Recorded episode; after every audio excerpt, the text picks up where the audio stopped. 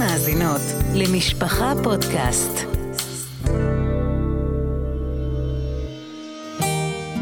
משאת נפש.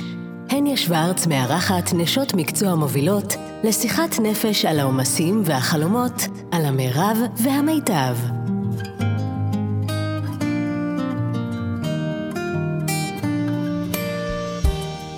שוב אנחנו בפודקאסט משאת נפש, שמחים להיות איתכם, כאן הניה שוורץ. פודקאסט עוסק בנושאי טיפול, ייעוץ, אבחון, והיום איתנו מרים אפללו. מרים, שלום. שלום וברכה. צריך להציג אותך לקוראי בתוך המשפחה? מקווה שלא. מרים כותבת את בפירוש שנים ארוכות, ברוך השם בהצלחה יוצאת מגדר הרגיל, אנחנו כנראה לא משחררים אותה אף פעם מהמדור הזה. מרים, יש לה עוד כל מיני טייטלים מקצועיים, אז היא גם עוסקת בהוראה, עובדת עם נוער מתמודד וגם עם נוער רגיל, עובדת פרטני, עובדת קבוצתי. בעיקרון אני יועצת חינוכית בהכשרה שלי. יועצת חינוכית בהכשרה, גם שולחים אליה כל מיני נערות ו... בעיות וכל דבר שצריך ככה, טרום נשירה. זה אומר שאת לא הרופאה, את לא עוסקת דבר ראשון בריפוי, אבל את קודם כל עוסקת הרבה במניעה. מניעה וגם ליווי. מניעה וליווי, כדי שלא יצטרכו אחר כן, כך כן. דברים יותר מסובכים. בואי ספרי לנו קצת עם מי את עובדת. טוב, בסדר, אז אני נמצאת בעצם על הסקאלה של, של הבנות שהן ממש מתמודדות, והן נמצאות באתגרים לא פשוטים, ועד לבנות הילדות טובות ירושלים, ממש לפי ההגדרה עם הסמינרים המצוינים, כאשר גם פה וגם שם אני פוגשת כל אחת וההתמודדות שלה. אין, אין מי שהיא לא מתמודדת בסוף. כי לפעמים רואים את זה יותר, לפעמים רואים את זה פחות. אפשר לומר שאת עוסקת לא רק עם הבנות, את עוסקת גם עם המשפחה שלהם, אז למעשה את רואה קשת הרבה יותר רחבה של מה שקורה היום. כן, גם עם המשפחה וגם עם הצוות. הרבה פעמים אני מדריכה צוותות, אני מסתובבת ומדריכה חדרי מורות, אז גם אני פוגשת את הצד הזה. כשאת מסתכלת על מה שקורה היום, מה את אומרת? אנחנו מצב, אני לא יודעת להשוות לדורות קודמים, כי אי אפשר להשוות כל דור עם הצרות שלו והשמחות שלו. אבל בכל אופן, כשאת מסתכלת, נניח, לא מאה שנה אחורה, אבל ב-חמש עשרה שנים האחרונות, איך את רואה את הדור הזה? האם הוא מתמודד? האם יש לו יותר בעיות? האם אולי יש לו יותר חוסן? איך זה עובד היום? אני רואה דור מאוד אמיתי. ודור שלא מזייף. והוא לא מוכן שנמכור לו שום דבר שהוא לא מאה אחוז נוגע בו ואמיתי אצלו. אני רואה הרבה כוח בדור הזה. אני מאוד מאמינה בבנות שלנו. מאוד. אני פוגשת את הבנות. כל הבנות שאני פוגשת, אני פוגשת בהן המון חיבור, המון כמיהה, געגוע, רצון לאמת אמיתית. והם מבקשים מאיתנו כל הזמן, תיגעו בנו, דברו אלינו, אל תדברו עלינו, דברו אלינו, לתוכנו, שזה ייגע לנו בלב. אני, אני מרגישה שהדור הזה הוא דור, הוא דור מיוחד, הוא דור חי, דור שלא מוכן לחיות מלמעלה, במקום שטחי, במקום של כי ככה עושים, כי ככה צריך. רוצה להרגיש. מה זה רוצה להרגיש? תסביר לי, מה זה רוצה להרגיש? כאילו, מה זה סיסמה? מה זה רוצה להרגיש, ומה זה אומר לגבינו רוצה להרגיש? את אומרת, הדור הזה רוצה להרגיש. אני מהדור הישן, אני מהדור הקודם. גם אני רציתי להרגיש, אז מה? אבל אני לא זוכרת שזה היה נראה כמו שזה נראה היום, שבאמת, כמעט אין בית שלא מתמודד עם... נשירה קלה או נשירה גדולה? אני לא יודעת איך להגדיר את זה. טוב, אז אני חושבת שבאמת אה, יש מאפיינים ספציפיים לכל דור. ומאוד אה, קל לומר, אמא שלי, אבא שלי היה ככה, אמא שלי הייתה ככה, והכל היה בסדר. אה, אצלנו חינכו, איך אמרה לי, אה, איך אמרה לי מישהי שהגיעה מתימן, שהיא תלמידה שהרוב שעלו מתימן. אז היא אמרה, אבא שלי אמר, היה, הייתה רצועה, מקל, מונחת על הקיר של המורי, וזהו, ומי שלא הלך, קיבל מכות, וזה הכל. ואנחנו יכולים לומר, בסדר, בואו, בואו, מה ירה? יצאו, יצאו בסדר. אבל האמת היא שיש מאפיינים מאוד מאוד ספציפיים לכל דור, וזה לא רלוונטי מה היה, מה היה פעם ומה היה נכון פעם, רלוונטי מה מתאים להיום. אין, אני יכולה להכיר משהו של הרב הרש? בוודאי. כשאת מדפ... את מדפדפת, אני רוצה לה... לה... ככה להשחיל עוד שאלה, או אפילו איזו אמירה. את אמרת שאת מאמינה בבנות, אני יודעת מאחורי הקלעים שאת מאוד מאוד מצליחה בעבודה איתם. אז הייתי רוצה גם שנדבר באמת על העניין הזה של אמונה בבנות, שאת מאוד מאוד מאמינה, וזה כלי מאוד חזק אצלך. טוב, וואו, אז מלא שאלות בבת אחת. כן, נתת לנו המון זמן, את רוצה עד מחר, אז אפשר. טוב, אז נתחיל ממה? נתחיל מהדור או נתחיל מלהאמין בהם? מה שנוח לך, מה שיוביל למה. אני משערת שבסוף אנחנו ניגע גם בזה וגם בזה, אז... אם אני מדברת על האמת, אז תמיד שאני, תמיד שאני מדברת עם הורים ועם צוותות, אז הרבה פעמים באים אליי ואומרים לי, טוב, אז, אז מה אני צריכה לומר לה? אז, אז רגע, רגע, תקריא לי עוד פעם את המשפט הזה. איך אמרת שצריך להגיד? ואני אומרת לו, אל תכתבי עכשיו, את תעצרי. תעצרי, אל תכתבי את מה שאמרתי. כי זה לא מה אמרתי, וזה לא איזה משפט צריך לומר. זה, זה מאיפה העברתי את זה, מאיפה העברתי את המשפט הזה. זה מה הרגשת להגיד את זה. מהלב. זה תעצרי רגע, תעצרי, תעצרי באמת, תעצרי פיזית. תחשבי שנייה.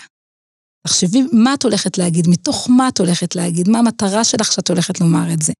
רגע, תעצרי. אם את צריכה כאן, נספר לך סיפורים, או שאני אספר לך עכשיו, מה שאת רוצה. כל משפט בערך ילד סיפור. אז יש לנו המון סיפורים. וכשאני, כשאני עובדת מהמקום הזה שלי, אז הילדה מרגישה את זה אחרת. אז כמו שאמרתי שזה דור של אמת, שזה דור שמחכה שיגעו בו, הוא לא מוכן לקנות כבר את הטקסט. הוא מבקש את הפסקול.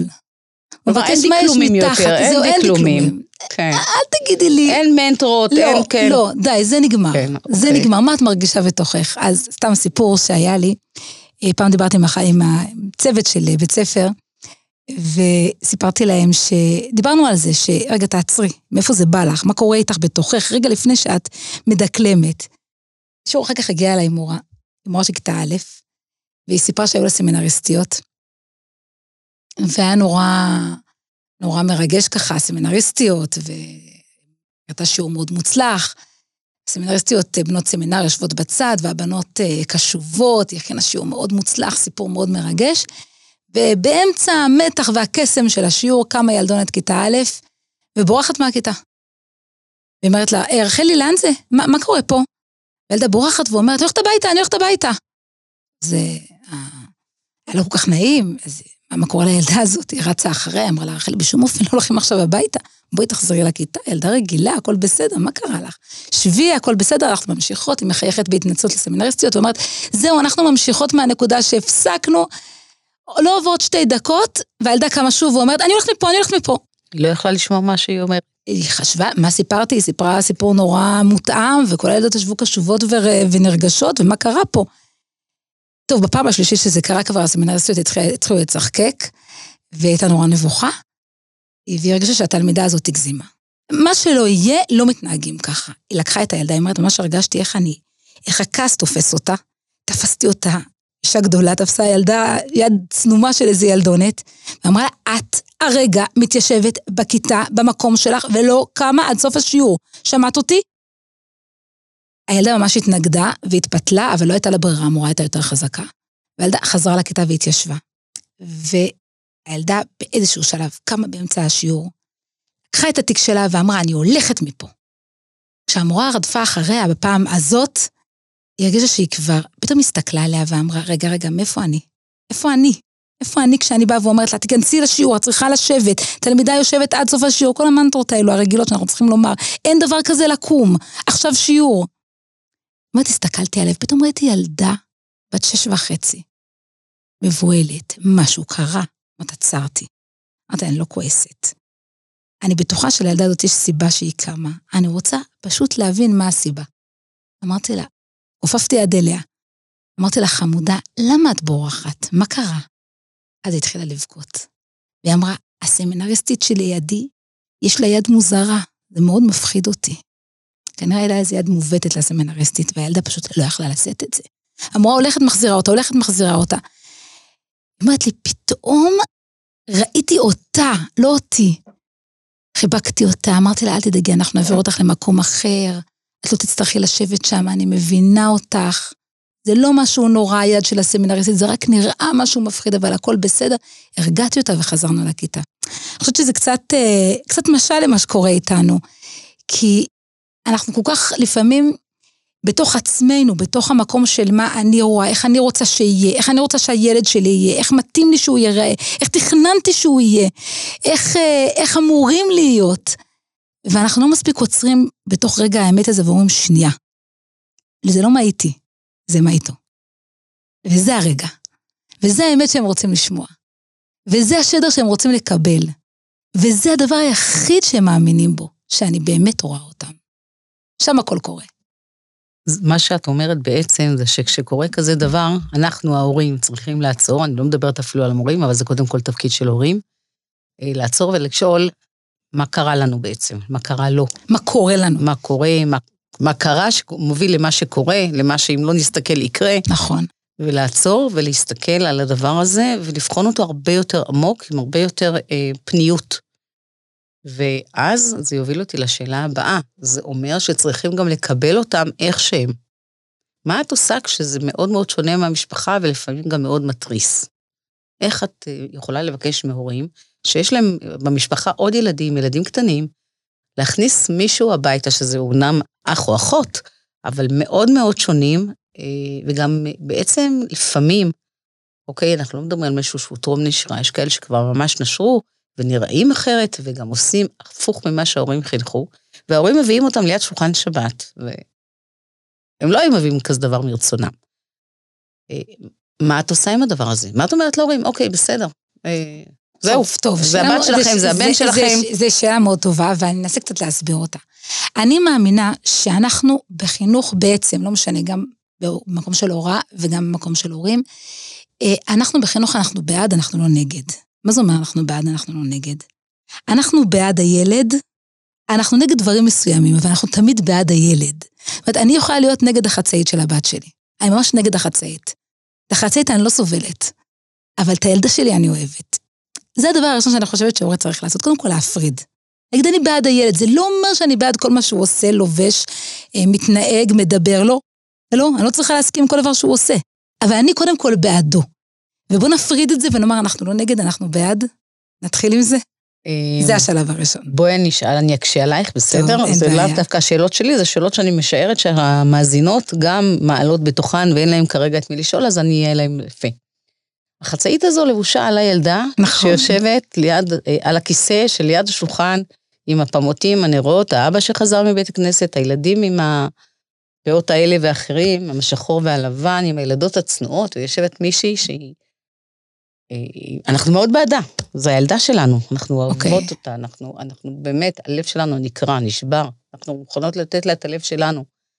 הכל אנחנו מוכנות לתת, אבל עדיין היא יושבת עם החצאית הזו, שאת אומרת שצריך להפריד, והיא והחצאית חדם. זה יכול להיות גם יותר גרוע מחצאית, זה יכול להיות, בסדר, חצאית כזו, אפשר לשים עליה עוד משהו. זה יכול להיות נזם באף, זה יכול להיות קעקוע, זה יכול להיות המון המון דברים ש... זה מטריס, ואנחנו מבינים, אנחנו, בואי נגיד, אנחנו כנשות מצוא מבינות את ההתרסה. מטריס זה כבר פרשנות. נכון, אז הנה אמרתי עכשיו. אני אומרת זה כואב. זה מה שאני אומרת. כנשות מקצוע אנחנו מבינות את הדבר הזה, את ההתרסה, או תקרא לזה את הכאב. אבל זה מאוד משנה, זה מאוד משנה, בגלל שאם ההורה מסתכל ואומר זה מטריס. הפירוש, את אומרת שהפירוש הוא זה שמוביל בעצם ל... יש כללים בבית, וצריך לכבד את הכללים של הבית, והבית הוא בית, וכל עוד אתה פה אתה מכבד אותנו, ואתה מכבד את הכללים שלנו. ואני חושבת שאין ילד שלא מוכן לעשות את זה ולא מבין את זה. השאלה מאיפה זה בא. כשילד מרגיש שאני מנסה לשנות אותך, ואני מנסה להכניס אותך לתוך איזושהי תבנית אה, ידועה ומוכרת, ואני לא מקבלת איך שאתה, ולא יעזור כלום, אתה לא תיכנס כי אתה, ושוב, זה לא מה אמרתי, זה לא מה אמרתי, זה מה הרגשתי. וזו העבודה של הבן, זה לא יעזור, עד שההורי לא יעשה את העבודה הזאת בתוכו, זה לא יעזור.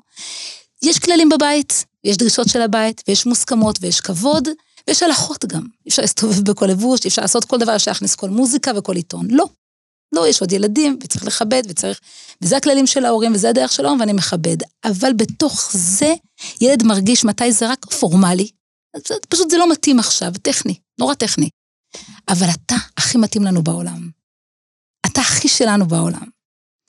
אה, סיפור? בטח. טוב. אה, לפני כמה זמן הייתה לי תלמידה שהיה לי קשר ממש טוב איתה, ממש טוב איתה. ברמה כזאת שהייתה מלווה אותי, כשהיינו חוזרות, הייתי חוזרת וללמד, הייתה מלווה אותי, ותמיד הייתי מפסידה אוטובוס ועוד אוטובוס, כי עוד היינו באמצע לדבר, והיינו באמצע לדבר. עבר חיים מאוד לא פשוטים, הייתה יתומה מאמא, אבא שלה היה מאוד מאוד חולה, והייתה במצב גם רוחני מאוד לא פשוט. הייתה ילדה בכיתה י"ב, הייתה בת שמונה עשרה, והרגשתי שנוצר בינינו קשר הרבה יותר מקשר של מורה ותלמידה, וגם הרבה יותר קשר מיועצת חינוכית ותלמידה. ויום אחד עשיתי להם יום, איך נקרא לזה, יום, יום השלמה על חשבוני. ראיתי שהן לא מגיעות לבגרות, וקשה להן, ויש להן עוד הרבה חומר להשלים. אמרתי להן, אתם תבואו בחופש שלכם, אני אבוא בחופש שלי. הרגשתי מאוד נסגבת, נסעתי, ואמרתי, אם הן מגיעות, אני אבוא גם. הם כבר חיכו לי בשער, בכניסה, המורה, המורה, באתי להיכנס, ואני רואה את הגברת הזאת מופיעה בלבוש שאני אומרת לא עולם. אני אומרת לא עולם, כי ממש לא עולם. אני לא מדברת על דיוקים ועל חומרות, אני מדברת על לא עולם. ובאותו רגע הרגשתי מכת אגרוף בבטן. כי איך יכול להיות שהילדה הזאת, כל כך הרבה נתתי לה, כל כך הרבה השקעתי בשבילה, איך היא עושה לי את זה? היא פשוט ניסתה אותך. איך היא מגיעה כן. ככה? אבל בסדר, אל תנסי אותי. למה את מנסה אותי? מה את לא בטוחת בי? מה את חושבת שמה? מה אני אעשה עכשיו? לתת לך להיכנס? אני לא אתן לך להיכנס. הרי אני לא יכולה לתת לך להיכנס. אז מה, להכנס אותי לאימות? למה? מגיע לי? לא מגיע לי. לא מגיע לי הרגע לא נעים הזה. למה את עושה לי את זה? הרגשתי שיש לי כעס על עצם זה שהיא צריכה להעביר אותי למקום של, כן, למצב הזה של לכעוס, של לעמוד על המשמר, של להגיד לא, של להתאמת. למה? למה? לא מגיע לי.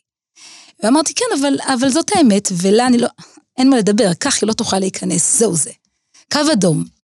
נכנסתי, באתי, ל, באתי אליה, ורגע לפני זה עצרתי ואמרתי, מרים, מרים, יש לי משפט שאני אומרת תמיד, אין אהבה בלי גבולות, ואין גבולות בלי אהבה. אין דבר כזה שאני אוהבת תלמידה, ואני לא נותנת לה בלי גבולות, אבל אין דבר כזה שאני נותנת גבולות אם אני לא אוהבת. את, את באהבה עכשיו? את האמת. את האמת לא. את האמת לא. אז אמרתי לבנות, טוב, חכו רגע, שכחתי משהו. שכחתי משהו, כי הרגשתי ששכחתי. והייתי צריכה את הזמן הזה. וואו, איזה התאפקות. ויצאתי, עשיתי סיבוב, הסתובבתי, אמרתי, תעצרי. היא לא מרגיזה. היא לא נגדך. את לא נגדה. אתם שתיכם על אותו מישום, מתמודדים עם מה, עם הקושי הזה שיש לה. שתינו מתמודדות עם מה, עם הקושי הזה של הבגד הזה. שתינו מתמודדות עם היצר הרע הזה, עם, ה, עם הצעקה שלה. שתינו שם. חזרתי וחזרה. הרגשתי שאני אוהבת אותה, אהבת אמת. אני ממש אוהבת אותך. אני כל כך אוהבת אותך, שאת לא תוכלי להיכנס ככה. שאני לא אוותר לך. הייתה ילדה שהתרוצצה במשך שמונה שנים במסדרונות, כי מסכנה, יתומה. אז לא יכנסו אותה, אז ויתרו לה, אז נדעתנו לה, אז זאת מה שהיא רוצה. אז היא הייתה מסכנה. אם אני אוותר לה, היא תמשיך את המסכנות הזאת. נכנסתי, קראתי לה, אמרתי לה, חמודה, הבגד הזה לא יכול להיכנס אליי לשיעור. כאילו, את יכולה, אבל הבגד לא יכול להיכנס. זה מה אמורה, מה את רוצה שאני אעשה? אין לי בגד אחר, זהו זה. אמרתי לה, נכון, מתחבל שאין לך בגד אחר, אבל זה לא יכול להיכנס. זה מה אמורה, אבל זה לא יום לימודים עכשיו, זה רק יום השלמה. כאילו, את יודעת, אמורה, אין מנהלת, אין כלום, בואי תעגלי פינות. אמרתי לה, הבגד הזה לא יכול להיכנס, זה לא קשור למנהלת.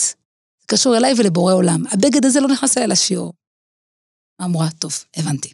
אין בעיה. קיבלתי על עצמי. אני לא לובשת יותר את החצאית הזאת. עכשיו תכניסי אותי, אני לא לובשת אותה יותר. בסוף, מזרת השם עוד כמה ימים אני מביאה לך אותה. זהו, לא לובשת אותה יותר. אמרתי, אני שמחה שלא תלבשי אותה יותר. אבל להיכנס עם זה, את לא תיכנסי. אי אפשר, החצאית לא תיכנס. אבל אמרו, מה את רוצה שאני אעשה? אז עברה השלב של ההתקפה. אמרו, באתי במיוחד. אתה צריך, זה חשוב לי, השיעור הזה, היה אמרו אותנו יום שלם של מרתון מקצועי של אזרחות. אני הפסיד המון חומר. אמרתי לה, את יודעת כמה אכפת לי שתפסידי חומר? כמה את מוסיפה לי בשיעור? וכמה את יקרה לי ואני רוצה שתהיי בשיעור שלי, אבל החצאית לא תיכנס. עצבנה, פרקת הדלת ויצא. אני הרגשתי בתוכי מאוד שלמה, כי הרגשתי שאהבתי אותה. הרגשתי שהמקום שעשיתי, זה לא היה המקום של עצבנה אותי עם החצאית, זה פשוט היה טכני. החצאית הזאת ספציפית לא יכולה להיכנס אליי הביתה, מה נעשה, אני כל כך אוהבת אותך. באמת הרגשתי שאהבתי אותה. סוף שיעור, סוף יום, שתיים בצהריים, הגברת נכנסת, וחיוך גדול על פניה. אמרתי, טוב, מה עכשיו? מה עכשיו? מה מחכה לי? אמרתי לי, המורה, אמרתי לה, כן. אז היא אמרת לי, אני רוצה לומר למורה משהו? אמרתי לה, כן. אז היא אמרה, אני הייתי כל השיעור, אני לא הפסדתי מילה. אמרתי לה, באמת? זה מה כן? איך שיצאתי, סובבתי את המבנה, מצאתי חלון, משקיף על הכיתה, ישבתי שם מחברת וסיכמתי את כל החומר, לא הפסדתי מילה אחת. ופה היא עצרה ובעצם אמרה, איך שאנחנו אומרים היום, המורה, נדפקת, זהו. זהו, מה יש לך לומר? הסתכלתי עליה לרגע, אמרתי, באמת, מה יש לי לומר? אבל רגע, רגע, שנייה. אני רציתי שהיא לא תיכנס עם החצאית. אין לי משהו נגדה. היא לא נכנסה עם החצאית. זה לא עד שהיא תבכה. נכון. זה לא עד שיהיה לה רע. הסתכלתי עליה ואמרתי, את יודעת מה? מדהים. גם חינכתי אותך, וגם לא הפסדת שיעור אזרחות. הייתה כל כך בהלם שאמרה, רגע, מה? אמרתי לה, תקשיבי, גם חינכתי אותך, וגם לא הפסדת שיעור אזרחות. איך אני שמחה.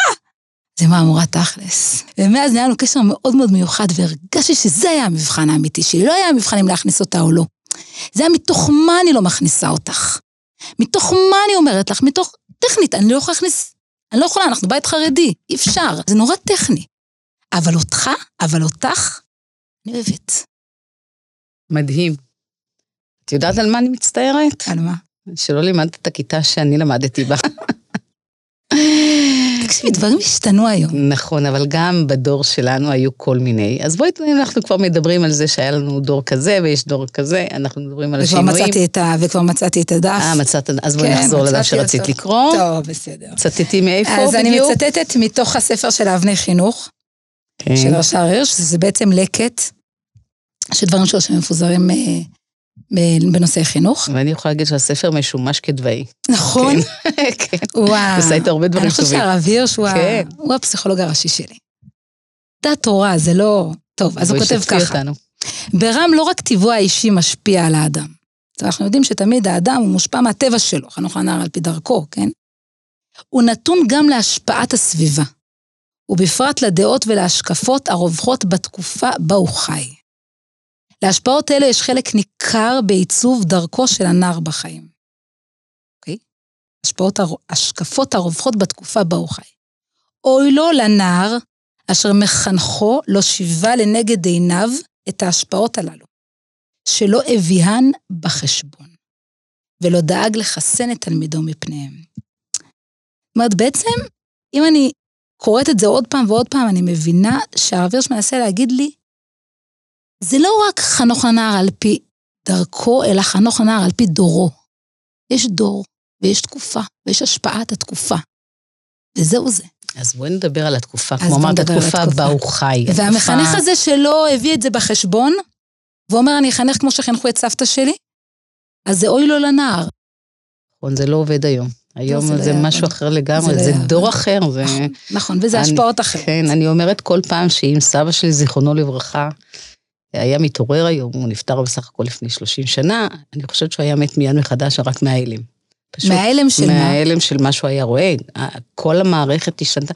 בואי נגיד, אפילו לא היה יודע מה עושים עם הריבוע הקטן הזה, שלא קשור לחוט ואיך מדברים בו. כן, אבל אחרי שהם מלמדים אותו את זה יומיים. זהו, הקטע הטכני היה עובר לו, היה עובר לו, אבל לא היה רואה למשל, את כל התינוקות האלה שנמצאים בצהרון, לא בצהרון, על צהרון זה כבר החלק הנוסף, אבל במעון, משעה שבע וחצי עד שעה שלוש וחצי ארבע, וכמעט אין להם הורים, זאת אומרת, הם חוזרים הביתה, ואז נניח שהאימא ממש ממש פנויה, והיא לא צריכה לבשל, והיא לא צריכה לנקות, והיא לא צריכה ללכת לקניות, היא גם לא מדברת עם החיות שלה בטלפון, עם החברות שלה, אז יש להם אולי שלוש שעות אימא. וגם אחריהם האימא אומרת, וואו, וואו, סוף סוף הם הלכו לישון. כן, אבל בואי נזכור שגם האימא מאוד מאוד עייפה, אמאות של דורנו, אני מצדיעה להן, הן מיוחדות, באמת אין דור שנשים יצאו באמת בשביל תורה, בשביל לפרנס.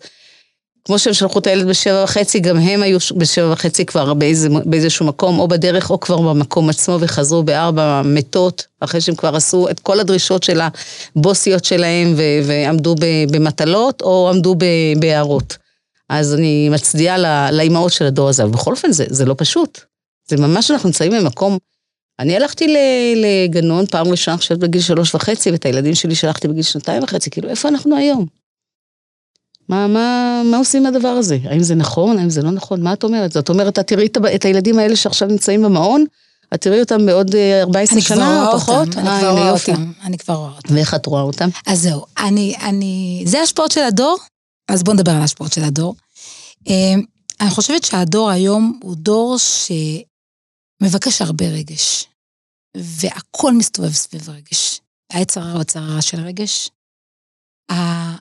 החוויות הן חוויות רגשיות, המשיכה היא משיכה רגשית, והכל מדבר רגש. אם היה לנו פעם דורות שדיברו הרבה אידיאולוגיה, והיה מלחמה סביב אה, אה, שיח עמוק, שחלטני, היה ויכוחים, היה מי צודק, אין שאלה של מי צודק. אני פוגשת בנות שהן, אה, לפעמים אה, אנחנו נשבות ככה לשיח, וזה בנות שמשוטטות ומסתובבות, ו... ואני מנסה להסביר להם, למה הרחוב לא טוב להם, למה, למה, למה לא מחכה שם כלום, לא אושר ולא שמחה, ולא, ואפילו לא ענה, ובטח לא נכון להם. ואני מנסה להסביר להם, ואנחנו מדברות. איזו שלב הן עוצרות אותי ואומרות לי, המורה, אנחנו יודעות את זה. כאילו, אין לנו, בכלל, אין לנו בכלל שאלה אם זה נכון, אם זה טוב, אם זה צודק, אז זה בכלל לא רלוונטי. אבל אמרה, ברור לנו שזה לא טוב, ברור לנו שזה לא נכון, ברור לנו שזה לא נכון, שאין לנו מה לחפש שם באמת. אז למה? כי כיף. כי מושך אותנו. אתה רוצה להגיד שזה דור יותר חלש? לא, לא, לא אמרתי את זה, לא תוציא את זה ממני. כיף היה גם לפני עשר שנים, עשרים שנה וארבעים שנה גם, היה את הכיפים של אז. אז זה לא הכיף שאנחנו מדברים, הכיף הפשוט הזה של הרדוד והשטחי. לא.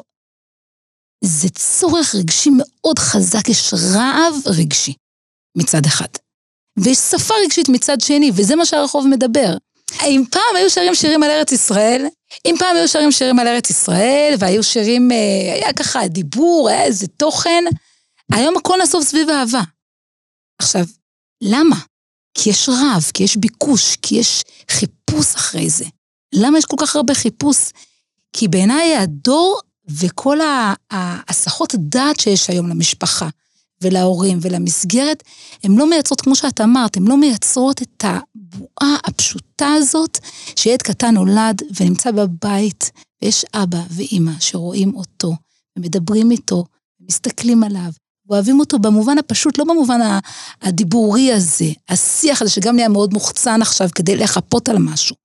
זה היה מאוד פשוט שאני פה, ואני שלכם, ואני בטוח, ויש לי אהבה שאין בה תנאים, כי, כי כל הזמן את פנויה אל האמא, וכל הזמן את יכולה לראות אותי, ואת מקשיבה לי, ויש לך סבלנות אליי, ואין דברים יותר מעניינים שמרצדים סביבך, ואין דברים שלוקחים אותך כל כך הרבה, ואת פשוט כאן, והיום הדור הזה גדל פחות, עם פחות פניות, ועם פחות סבלנות, ועם דברים שהרבה יותר מהירים, והרבה יותר מרתקים, והרבה יותר מושכים אותנו וסוחבים אותנו, ואם פעם היה לנו כמשפחה של ארבעה עשר ילדים, היה טלפון אחד, שהיה תקוע במסדרון, בקיר היטב, כמה דיברנו?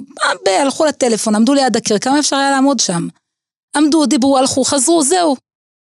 היום, היום כמה טלפונים יש בבית שלי, וכולם כל כך נמצאים בתוכם. ורגע, ומה קיבלתי במייל, ומה ההודעה הבאה ששלחו לי, ורגע שנייה, ואני צריכה לסדר את זה ולראות את זה.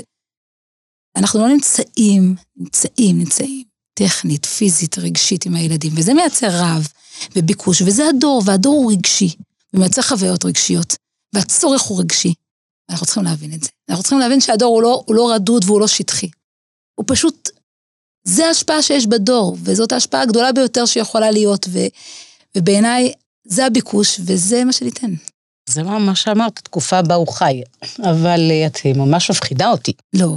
כי כן, בטח, בגלל שאותה אמא שבאה לקחת את הילד במעון, היא באה עם טלפון. היא אומרת, שלום חמודי מותק החיה, נותנת לו נשיקה וחיבוק, ואז היא ממשיכה את השיחה שהתחילה בה עוד באוטובוס. שלא לדבר על זו שהלכה איתי לגינה, ועלתה איתו על המתקנים, כל מתקן דקה, צילמה עברה למתקן הבא, צילמה עברה למתקן הבא, גמרנו לצלם, מה יש לנו לעשות בגינה? הלכנו הביתה. כן, כן. ובבית כמובן יש את הסחות הדעת הנוספות. אז שוב, אז אנחנו שואלים, אז לאן אנחנו מגיעים? מה זה אומר? יש פה רב, הרב הולך וגדל. נכון. מי יסביע אותו? מי יסביע אותו? אנחנו. איך? אנחנו. אז נתחיל באמת מה... היום אנחנו אימהות הרבה יותר בעשייה מאשר בהוויה, ואני אומרת, אימהות תרפו, תרפו. העשייה חשובה, העשייה מדהימה, העשייה נותנת, העשייה מרשימה. אתם כל היום עושות, תהיו, תהיו, פשוט להיות. שנייה אחת, לא נורא, לא נורא. הכביסה, הכלים, החולצות המגועצות, התור לזה, התור לאור, צריך לזכור את הפיתוח הקוגניטיבי, האישי, הרגשי. רגע, תהיו שנייה. זה כל כך פשוט. הילד מבקש מחימה. אני לא אזכור עוד כמה שנים איזה צבע היה לסט החלבי שקנית לשבועות. באמת. אבל משהו אחד ישתרש ויהיה בתוכי. ישבתי איתי על השטיח ובנינו יחד פאזל. תהי, אני לא אזכור כמה נצצו הכלים, אבל משהו אחד ייכנס בי, שהקשבת לסיפור הקטן שלי, מתחילתו ועד סופו. ולא היה לסיפור הזה שום נקודת מתח. הוא לא היה מסיר, אבל היית. מה שאת בעצם אומרת, זה המונח שאני מאוד לא אוהבת על שעת איכות? לא, לא, לא, חלילה. יופי, אני שמחה שגם את לא אוהבת. שעת איכות תהיה כשהיינו שבע מאות שעות ביום. סליחה, ביממה היינו שבע מאות שעות, אנחנו נחלק שעת איכות לכולם, ניתן גם לך שעת איכות אחת. יופי, אנחנו כבר עוד רגע מגיעים לשעה הזו, אבל אני איתך ממך את השעה הבאה. אבל הרעיון באמת הוא, בכלל לא שעת איכות, להפך. שעת איכות זה עוד עשייה. עוד פעם אני חצת ל... כן, עוד שורה במשימות. הוויה, פשוט תהי, את פה. מישהו מספר, מישהו שומע, מישהו הולך, משהו קורה, אני כאן. אני שלכם, אני פנויה, אני מקשיבה, אני רואה אתכם, אני מתלהבת, אני מוצאת את מה טוב בכם. יש לי מילה טובה לומר, כתבתי פתק, קטן. את יודעת, יש לי בת אחת, שיום אחד מצאתי מחברת שלה, שהדביקה שם את כל הפתקים שכתבתי לה מאז ומעולם. וואו, איזה מתוקה. וזאת ילדה שבכלל לא חשבתי. לא חשבתי, אנחנו יודעים איזה משמעות יש למילה. בוודאי. אוקיי. פשוט להיות, פשוט תהיי שם, תהיי עם הילדים, תרפי. שחררי את כל העומס, את כל הלחץ, את כל הווים שאני צריכה לעשות. תגידי לעצמך, הדבר הכי יקר שאני עושה, זה הילדים שלי. יש לי מאוד שאומרות, כל הצהריים בזבזתי עם הילדים. וואו, איזה מילים קשות. אין בזבזתי עם הילדים. כל הצהריים עשיתי ילדים. כשאנחנו מגיעים לנקודה הזו, אני אקח אותך איזה פסיעה אחת אחורה. יכול להיות שהאימהות וגם האבות, בכלל, כחלק ממה שאמרנו, התקופה הוא חי והדור המאוד מעניין הזה, יכול להיות שהם מגיעים לא מוכנים בעצם לגידול משפחה, לבניית בית, כי אני כיועצת נישואים רואה הרבה מאוד זוגות, שזה נראה כאילו הבחור העביר את המיטה שלו מהפנימיה בישיבה, לאיזושהי יחידת דיור, דירונת כזו, ולא ממש מבינים מה קורה. האישה הצעירה הזו, שלפני רגע הייתה תלמידה ועזרה לאימא שלה, פתאום העול נופל עליה, זה כבר לא עזרה, זה משהו שהיא צריכה לעשות ולקחת על עצמה, והיא גם מפרנסת, והיא גם מבשלת, והיא גם מופעה, והיא גם מנקה, והיא גם מקבלת את הבעל הטרי. יש לה המון דרישות שאני לא חושבת שדקה קודם, לפני שככה היו זרים ותזמורת, ובחרו המון בגדים חדשים ו... סטים לכלי מיטה והכל והכל, היא חשבה על זה לשנייה אחת, ומה שקורה בעצם זה, זה אה, מהר מאוד, ברוך השם, הזוג הופך למשפחה, והמרוץ של החיים הוא מרוץ, ובעצם אף פעם לא נצרים לחשוב, מה, מה ואיפה אני? מה קרה פה? ואולי חלק מהביטוי הזה, זה, זה שבאמת עושים את הכל הרבה יותר טכני, שמסמנים וי, כמו שאת אומרת, עושים ועושים ועושים ועושים, ומסמנים וי, וזה מביא, כמו שאני מכירה את זה מהקליניקה, הרבה מאוד צרות. כן, אנחנו גזור מאוד הישגי. והכל מדובר בכמה, כמה קיבלת. וכמה קיבלת. ואיזה מספר, ומה עשית. ואנחנו גזור מאוד מאוד של, של לעשות. של תוצאות. ובחינוך ובגידול ילדים ובבית, אין תוצאות מיידיות, זה פשוט להיות. והעליות הזה צריך הרבה אורך רוח. ועוד יום, ועוד יום, ועוד יום, אותו דבר. נכון, נכון. והתלמידה הזאת שלפני רגע הייתה בכל מיני תוכניות מפוצצות במחנה, ודברים מרגשים ומסעירים, ותאורת לידים, והכל עף שם וזז בקצב מסעיר, וממבחן למבחן, מפעילות לפעילות, ופתאום, וואו, איזה שעמום. זה קשה, וזה מתיש, והשעמום הזה הוא לא קל, הוא שעמום קשה. אני חושבת שכן, אבל uh, אני לא רוצה לתת ביקורת, כי אני ממש מאמינה בילדות של היום. הילדות האלה שהולכות להיות נשים, ובנשים הצעירות של היום. ואני לא, רואה הן בהם, מדהימות, יש להן לא, המון אני, המון אני, משימות. אני רואה בהם משהו מדהים. אני קודם כל רוצה להגיד, קודם כל תדעו שאתן מדהימות. זאת אומרת, לפעמים באת אומרת עצמה, מה אני עושה? מה עשיתי כל היום? אנחנו כל כך רגילות לתת, לתת uh, פידבק לפי מה? לפי כמה קיבלתי, לפי כמה השגתי, שהיא מרגישה ש... במה אני שווה בכלל? כן, הלכתי עוד פעם את הכלים היום. כן, וגם בסוף הכלים לא נראים מודחים, את יודעת. זה מצטבר מיד כשאני שגומרת. כן, זה מיד חוזר לקיום. זהו. אז, אז, אז קודם כל, את מדהימה, ותמצאי את הכוח, ותמצאי את האמירה הפנימית שתטעין אותך, ותיתן לך את ההבנה כמה את ענקית ועצומה ואין כמוך, ותתעיני את עצמך מזה בלי הפסקה. בלי הפסקה, זה דבר ראשון. ואל תחכי ש... שתסתיים הבטריה. את תמצאי איפה הכוח שלך, זה הדבר הראשון, ואני מאמינה שהן ענקיות. הייתי רוצה לדבר איתך, את תמצאי את הכוח, אבל זה ייקח, נראה לי, עוד יומיים. עוד, עוד יומיים. אז אני רוצה כן לחזור, בעצם אנחנו מדברים על משהו שקורה, אנחנו רואים את הדור, אנחנו רואים את האימהות המדהימות האלה, אבל בכל זאת עדיין, אה, מה אנחנו עושים כדי שאימא לא תצטרך לחפור ולחפש בתוכה את הכוחות, היא תגיע לייעוד שלה, כמו שאומרים, שהיא תתחתן עם הידיעה, עם ה... ההרדיסק שלה יהיה מלא בתוכן הזה של מה בעצם הולכת לעשות, שהיא הולכת לברוא עולמות, שזה טוב. דור, זה, זה משהו ענק. אני אגיד משהו שהוא קצת חדש, לא מה שתכננתי, להגיד, את הרגיל אני אגיד עוד מעט, אבל משהו קצת חדש אני אגיד, טוב? אנחנו רגילים לעודד ילדים, ואנחנו לא מודעים לפעמים שיש קצת נזק בצורת עידוד הזאת. אנחנו מעודדים ילדים, ילד בונה לגו, ואנחנו אומרים, וואו, וואו, איזה יופי, תראו איך הוא בנה את הלגו, איזה יופי הלגו שבנית. והילד באיזשהו שלב מתמכר למחיאות כפיים. נכון. והוא רגיל שהוא עשה משהו, וואו, אתה ענק, אתה אדיר, וההורה מרגיש שאני, איזה הורה מעודד אני, ואיזה מפרגן אני, וכל הכבוד היא שאני אומר כל הכבוד כל היום. והילד כל דבר שהוא עושה, וואו, וואו, וואו, תראו איזה מדהים, תראו איזה יופי, תראו איזה מקסים, תראו, וואו, וואו, וואו. ואנחנו מצלמים אותו, ואנחנו שולחים, ואנחנו מראים, ואנחנו מתלהבים. ואנחנו לא מפתחים מספיק את המקום שילד יודע להגיד לעצמו, וואו, אני. לתת לעצמו את העידוד. אני. ולפתח את העידוד זה מאוד פשוט. זה להחזיר את המילים לילד, ולהגיד לו, ואני ממש ממליצה על זה לכל אמא, בכל גיל. רגע, מגיע עם לגו שהוא בנה, אם את תראי מה בניתי, להגיד לו, אתה בנית את זה? אתה אוהב את זה שבנית את זה? זה היה לך כיף לבנות את זה? נהנית לבנות את זה? וילד אפילו יותר גדול להגיד, איך אתה מרגיש עם זה שהחדר מסודר? נכון, הרגשה טובה? להחזיר לו את המקום שהוא מוצא בתוכו את המילים על עצמו, ולא שהוא יהיה תלוי כל הזמן באחרים. אני אספר לך משהו מאוד מצחיק, שגיסתי, יש לי גיסה שהיא פענית מאוד גדולה. יום אחד היא עשתה פעה לאיזו אישה צעירה, ופעה יפה, שילמה המון כסף, כמו שאנחנו אנשים יודעות לשלם, וחזרה אחרי חודש לפענית, ואמרה, אני לא רוצה את הפעה הזאת. אז היא אמרת לה, למה? אז היא אמרה לה, מה? אין ימה, היא אמרה לה, למה אני לא רוצה את הפעה הזאת?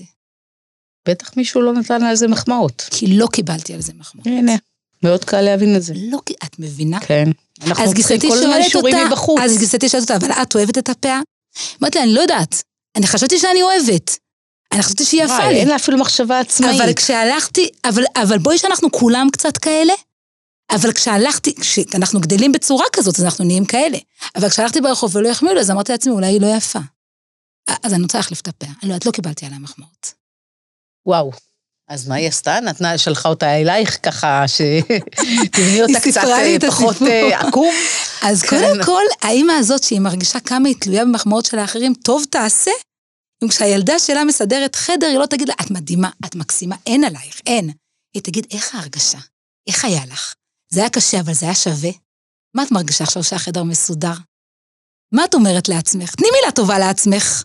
יודעת, אם היו שואלים אותי בכזאת צורה, אני חושבת שאני הייתי אומרת שאני מעדיפה על פני כל ההרגשה הזו, לצאת עם חברות לבריכה. אבל שוב... כן? כן, כן, כן, אני לסדר, מסדרת כל הזמן, ולבריכה עכשיו הייתה לי הזדמנות, ופספסתי אותה בגלל סידור החדר. אבל זה כבר משהו אחר, מכיוון שאמא צריכה להיות מאוד עירנית לצרכים של הילדים שלה. לא אמרתי, עכשיו הכנסת עוד משהו. כן, אנחנו כל הזמן משהו למשהו. אני חושבת שילד מסדר את החדר... יש לו הרגשה טובה שזה מסודר. לא רק זה, גם שהוא מתגבר, גם ללמד אותו. שעצם משהו התגבר והוא לא הלך לבריכה והוא סידר, מגיע לך מילה טובה על זה שלא הלכת לבריכה וסידרת את החדר? אני חושבת שכן, אבל לא חייב להיות בטופים ובמחולות. הבעיה שלנו... לא, אמרתי שלא, הוא יאמר אותה לעצמו. אוקיי. זה התכוונתי. גם אמא יכולה להגיד לו מילה טובה, גם אמא יכולה להגיד לו מילה טובה, אבל לא לעשות סידור של חדר למשהו שאורה לה, אתה בנית העולמות עכשיו, זה לא בדיוק... הפרופורציה קצת נעבדה לנו. אנחנו בכלל בשואו, בכזה רעש. את יודעת, יש לי חברה שהיא הייתה מורה... נערצת בתיכון, פשוט נערצת, ויום אחד היא קמה והתפטרה. ואמרתי לה, תגידי לי, כאילו, משכורת, ניסיון, ותק, חדר מורות, היא תמיד אמרה שהיא אוהבת נורא את החדר מורות והחברות שלה, כאילו, שלא דבר על התלמידות שהייתה מורה מדהימה, מדהימה, ו... ופתאום יום אחד, אמרה לי, אני, אני אגיד לך את האמת, הגעתי לסף היכולת שלי, איפה היכולת שלך, כאילו, זה היה מאוד מאוד משונה, היא אמרה לי, הבנות היום לא מקשיבות בלי צלצולים, בלי עזרים, בלי מצגות, בלי כל מיני דברים ש... שזזים ורצים וקופצים והולכים, אני לא יכולה כל היום לבנות את זה, אני לא יכולה, אני, אני איבדתי את הקטע של החינוך ושל ההוראה, ואני עסוקה כל היום ב... בדברים חיצוניים, ב, ב, להסיק אותם, ולתחמן ו- ו- את, את הקשב כזה שיהיה איתי. היא אמרה לי, אני הרגשתי שזה לקח לי את כל ההוראה, ואני עזבתי את זה. זה היה לי נורא עצוב, כי... אז מה, נתפטר? אני לא יודעת להגיד לך, אבל נראה לי שאת מחזיקה מעמד מאוד מאוד יפה. כן, זאת אומרת... אני חושבת שכשאנחנו... אני חושבת שזה הדור, ואין מה, אין להתעלם, והם צריכים צלצולים, והם צריכים... כי אם הדור בחוץ ככה, אנחנו צריכים לעשות את אותו דבר בפנים, ולא יעזור. כל עוד שהדור בחוץ הוא הרבה רעש וצלצולים ומצגות ו- וסרטונים, אנחנו לא יכולים להגיד, בואו ניכנס לתוך הבועה, וניסע בסוס ועגלה, ונגיע למחוז חפצנו בשלום. לא. כן, אבל אולי צריך להרגיע משהו, זאת אומרת, גם אנחנו, אה, עם כל מה שאנחנו עושים, אנחנו עולים כל הזמן איתה, עם הילדים, עם, ה- עם התלמידים לא, בדרגה. אבל, אבל אני, אני חושבת שצריך, צריך, זה לא רק העלייה לדרגה, צריך לדייק עם הילדים, פחות להחמיא על תוצר, ויותר להחמיא על מאמץ. פחות להחמיא על הישג, ויותר לדבר על עבודה. על הדרך. כן. וזה, אין לזה, אין לזה, אין לזה גבול. כי כשהילדה הזאת היא תדע להגיד לעצמה, וואו, למרות שהיה לי קשה, קמתי בלילה, ולמרות שהיה לי לא פשוט, אני עשיתי את זה, ועשיתי את מה שהייתי, וואו, אני, אני התגברתי, ואין משהו להראות, ואין משהו להרשים. ואין מי שימחא לך כפיים. ואין מי שימחא, ואין יציע, ואין כלום. אבל יש לי את עצמי, לומר את זה לעצמי, בעיניי זה נכון. בוא נחליף, כן נעודד, אבל בוא נכוון את הילד שיעודד את עצמו. שיגיד לעצמו מה טוב בו, ואז אני נפגוש אישה צעירה שאומרת, איזה גדולה אני. וואו, איך עשיתי את זה. בתקווה, אני, את יודעת, אנחנו, כמו שאמרת, זה דבר חדש, אז בואי ננסה את זה. כן, זה דבר חדש, אבל זה עובד בצורה מופלאה. אני רוצה להגיד לך שהילדים, הם קונים את זה, והם מרגיש להם משהו, אתה, המילים האלו כבר שחוקות לנו. יש לנו כזה, יש לי כזה משחק, כזה חכמי כזה, שלוחצים, וכל פעם שיוצא טוב, אז יוצא מצוין, טוב מאוד, מקסים, עד שנגמר הבטריה. לפעמים אני מרגיש שאנחנו גם כאלה, את יודעת, מצוין, טוב מאוד. נגמרה לנו הבטריה. די, איבדנו איתה, איבדנו כבר את היחד, מה זה מקסים, מה זה מצוין, מה זה מדהים, מה זה נפלא, מה זה המילים האלה? מה, מה עומד מאחוריהם? זה לא, לא משאיר לי כלום, אבל כשאני אומרת ליל, לילד שלי, היה לך קשה, התגברת, נשאר לו משהו. מקסים, האמת היא שאני לוקחת את הדבר הנהדר הזה, החדשני, מקסים. נתחיל עם עצמנו. נעביר, כן. קודם כל נחמיא לעצמנו, שאנחנו מסדרים את מה שאנחנו מסדרים, תמיד יש את זה. על דרך, על מאמץ, על עבודה. על כל דבר שאנחנו עושים, ואף אחד לא מצ'פר אותנו, ולא טופחים לנו על השכם, ולא אומרים לנו כמה אנחנו מקסימות ונהדרות, נגיד את זה לעצמנו, ואולי גם נאמין. אוקיי, אני חושבת שאנחנו קצת לפני סיום, סיפרת לנו סיפורים מדהימים, אז עוד סיפור אחד שלא קשור לכלום, שקורה רק למרים אפללו.